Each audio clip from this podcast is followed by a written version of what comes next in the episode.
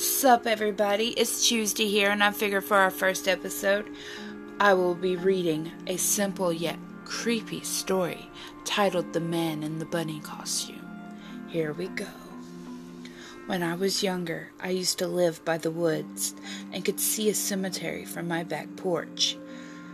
One Easter, I remember waking up and seeing the Easter Bunny, one of those terrifying costumes. And what really gets me is I remember smelling the wet hay when I woke up. I didn't tell anyone, but there was an extra Easter egg in my house that my parents didn't hide. Years later, when I was in high school, I asked my parents if they ever dressed up like the Easter Bunny and came into our room. They said they would never go through so much trouble.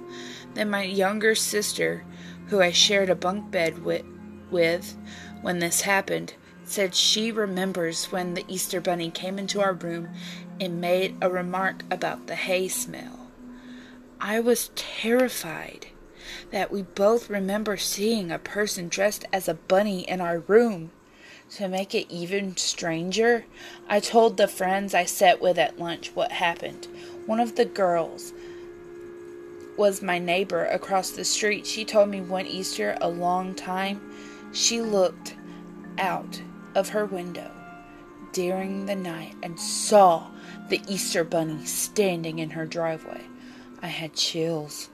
To this day, I am still terrified of people in rabbit costumes. And that was the man in the bunny costume.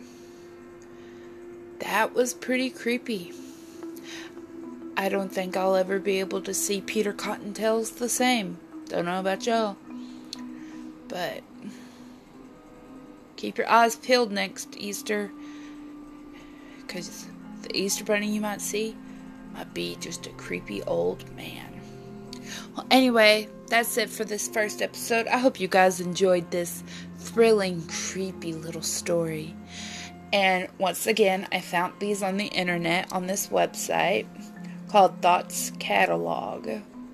So all of the credit to these stories goes to the original owners.